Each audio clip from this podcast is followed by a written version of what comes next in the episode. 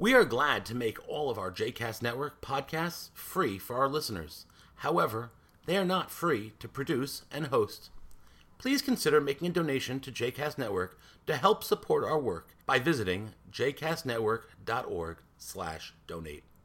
Thanks for your support. You are listening to A Taste of Romemu, a JCast Network podcast. For more information about Romemu, please visit romemu.org. For more information about the other JCast Network podcasts and blogs, please visit jcastnetwork.org. So the camera just swung around 180 degrees. For the last 40 years, we've been charting the lives, the course of the lives of the Israelites, the good, the bad, the kvetchy.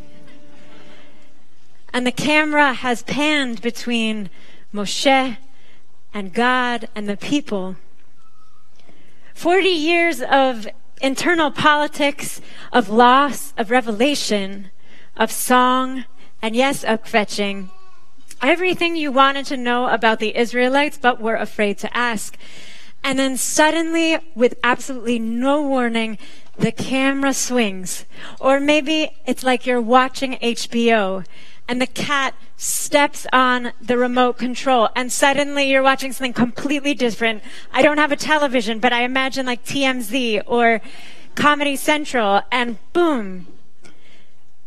Once upon a time, there was a terrified king named Balak who saw foreigners at his door in droves and droves, migrants heading up to a promised land.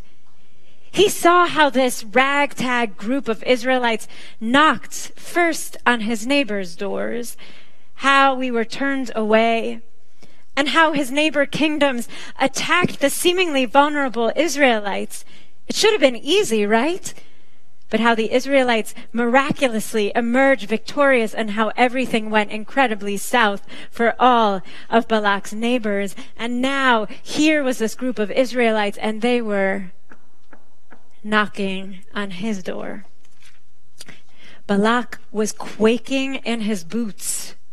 He saw us and he said, You know, this people will nibble away everything around us, just like an ox nibbles the grass of the field. It has a familiar ring to it. But instead of building a wall or pulling children from their families, he says, you know, armies haven't done the job, so I need something more potent, more decisive. I need words. Cursing, vituperative words. So what does he do? He hires the most famous biblical hexer to take us all down. Bilam. But Balak doesn't invite Balaam to just come in, waltz in, and curse and just, you know, do his thing. He's more paranoid and strategic than that. Because Balak knows that there are two things in this world, two things that will reverse a hexer from giving a curse. One. Where did it go? One. I know what it is. I know what it is. The first thing that is going to prevent this hexer that's going to turn him around is proximity. If Balaam gets too close, the hexer might develop feelings. He might see these people eye to eye and maybe understand even his Levinasian obligation to the person in front of him. He might even learn to love, or at least to bless. Two, seeing the whole picture. If Bilam sees this people in their entirety, in their fullness, 3D, he might not be able to curse them anymore because once you have the big picture, once you can see the ofek, the horizon, cursing is behind you. So what Balak, Balak does is he leads Bilam to a lookout that's far enough away so that Bilam won't feel any connection or attachment. and he's got an obstructed view, so he can only make out a little edge, the corner of the people. I'm not going to move and see what happens. Kitsei ha'am, kitsei ha'am, the corner of the people. It's like seeing a people entirely out of context.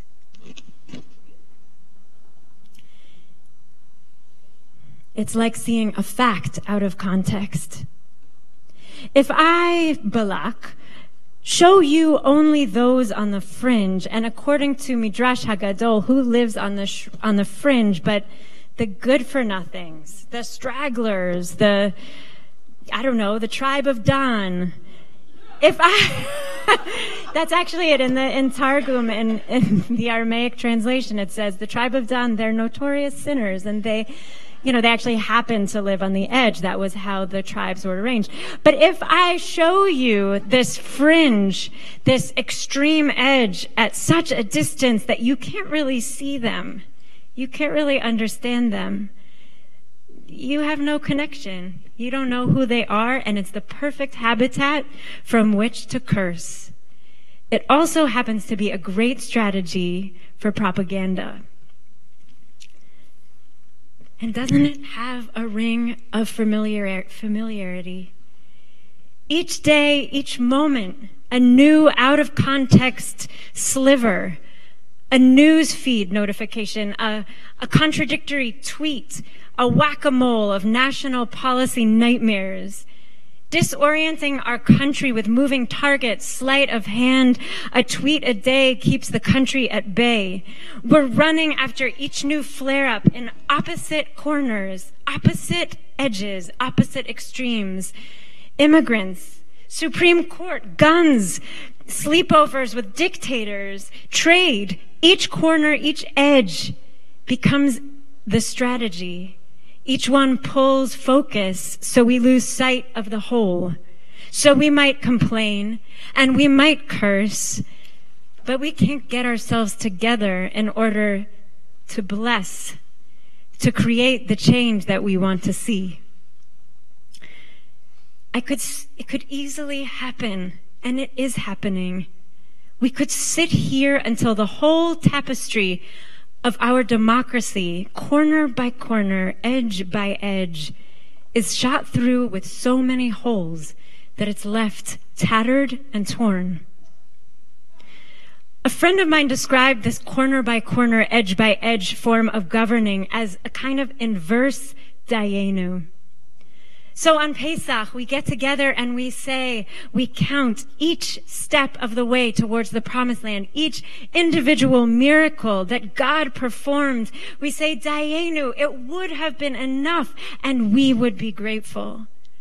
But this Dayenu right now is counting each step of the way towards the destruction of our democracy. And instead of saying, Dayenu, thank you. We're saying, Dayenu, each step is enough for outrage. It would have been enough. Had he praised dictators and not referred to neo Nazis as very good people, Dayenu, it would have been enough for outrage. Had he decreed a Muslim ban but not issued a zero tolerance policy separating families at the border, Dayenu. Had he not, had they not, had we not, Dayenu, enough. But let's get back to Balak. Because Balak, with obstructed view and all, what did he do? He blessed. And he became a blessing. He was hired to curse and he faced an edge by edge, corner by corner strategy, but he turned it around. Bilam turned it around. How did he do it? According to our Talmudic sages, it was all God. It was all divine intervention. It had to do with the devar that God put into Bilam's mouth before he began to speak. And the rabbis asked, what exactly was that devar? I mean, you may think it was a word that God placed inside his mouth, but it wasn't. It was, some say, a bit. Like that a horse or an ox would wear a bit in the mouth, iron, so that God would pull this way and that, so that the curses that he was trying to get out of his mouth were pulled in the opposite direction and became blessings. It's quite a visual. And the others, our other sage said, no, no, no, it wasn't a bit, it was an angel. It was an angel, an orthodontic angel that God placed in Bilam's throat, and it massaged each word that started as a curse until it became a blessing. But I am drawn to a different interpretation altogether this year, and it comes from the Ramban, Nachmanides, who gives Bilam a little bit of credit in turning the story around. Yeah, God was, very present and the divine was moving, and Bilam took some action for himself. Ramban says that when Bilam goes off alone, uh, when he goes off alone to curse, he secretly walks to another lookout one where he can see not just a corner of the people, but the full entire picture.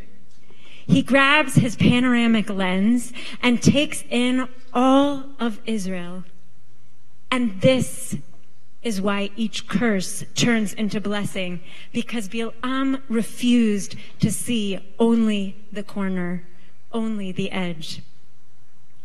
And Bilam begins to bless and bless until it sticks, until Ruach Elohim is on him, the spirit of the divine, and blessing becomes like breathing.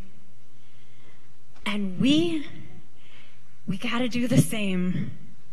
We can't be fooled by corners and edges.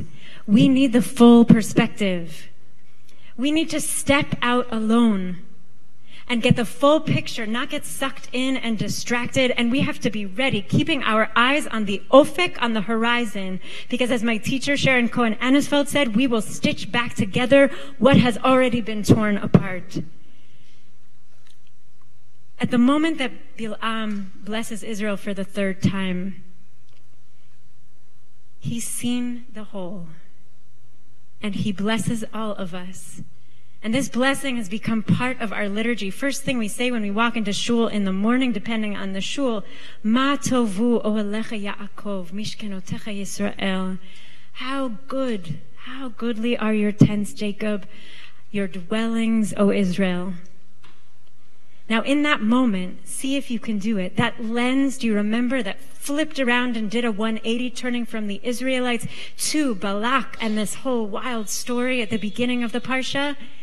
Imagine it turning right back around. But this time, hyperlinked through years, through our Haftarah. Because this language of matovu, it repeats in the Haftarah, but this time instead of being a declaration, a proclamation of blessing, it becomes a question and the camera is turned back on us. This Haftarah from Micah says, Yes, it was powerful that this outsider Bilam looked at us and saw goodness. But what does it actually mean to be good? Matov. How do each of us live out good in this world? And here's the prophet's answer. Matov Uma Hashem doresh mimcha. What is good and what does God require of you. Ki im asot mishpat. God requires only this, asot mishpat. Do justice. Ve'ahavat chesed. And love mercy. Ve'hatznea lechet im Elohecha. And walk humbly with your God. Only this God asks of you. This is what's good do justice, love mercy, and walk humbly with your God. So Balak and Bilam, Bilam called out, I imagine, in spoken word to Balak, and it sounded maybe a little bit like this. Stand up, Balak, and hear me. Son of bird, now don't you fear me. Who do you think God is? I say, who do you think God is? El be not like you and me, fair weather friend for a small fee, shooting tweets psychotically. I say, who do you think God is? Would God speak and not perform, predict rain and not bring storm, call for change with no reform? Look, to bless I was brought, to hell with curses that you sought. I've seen the whole picture, I've been taught. So I may not know who God be, but I know what she wants of me. Acts of justice, love, mercy. With her will I walk humbly. Please rise.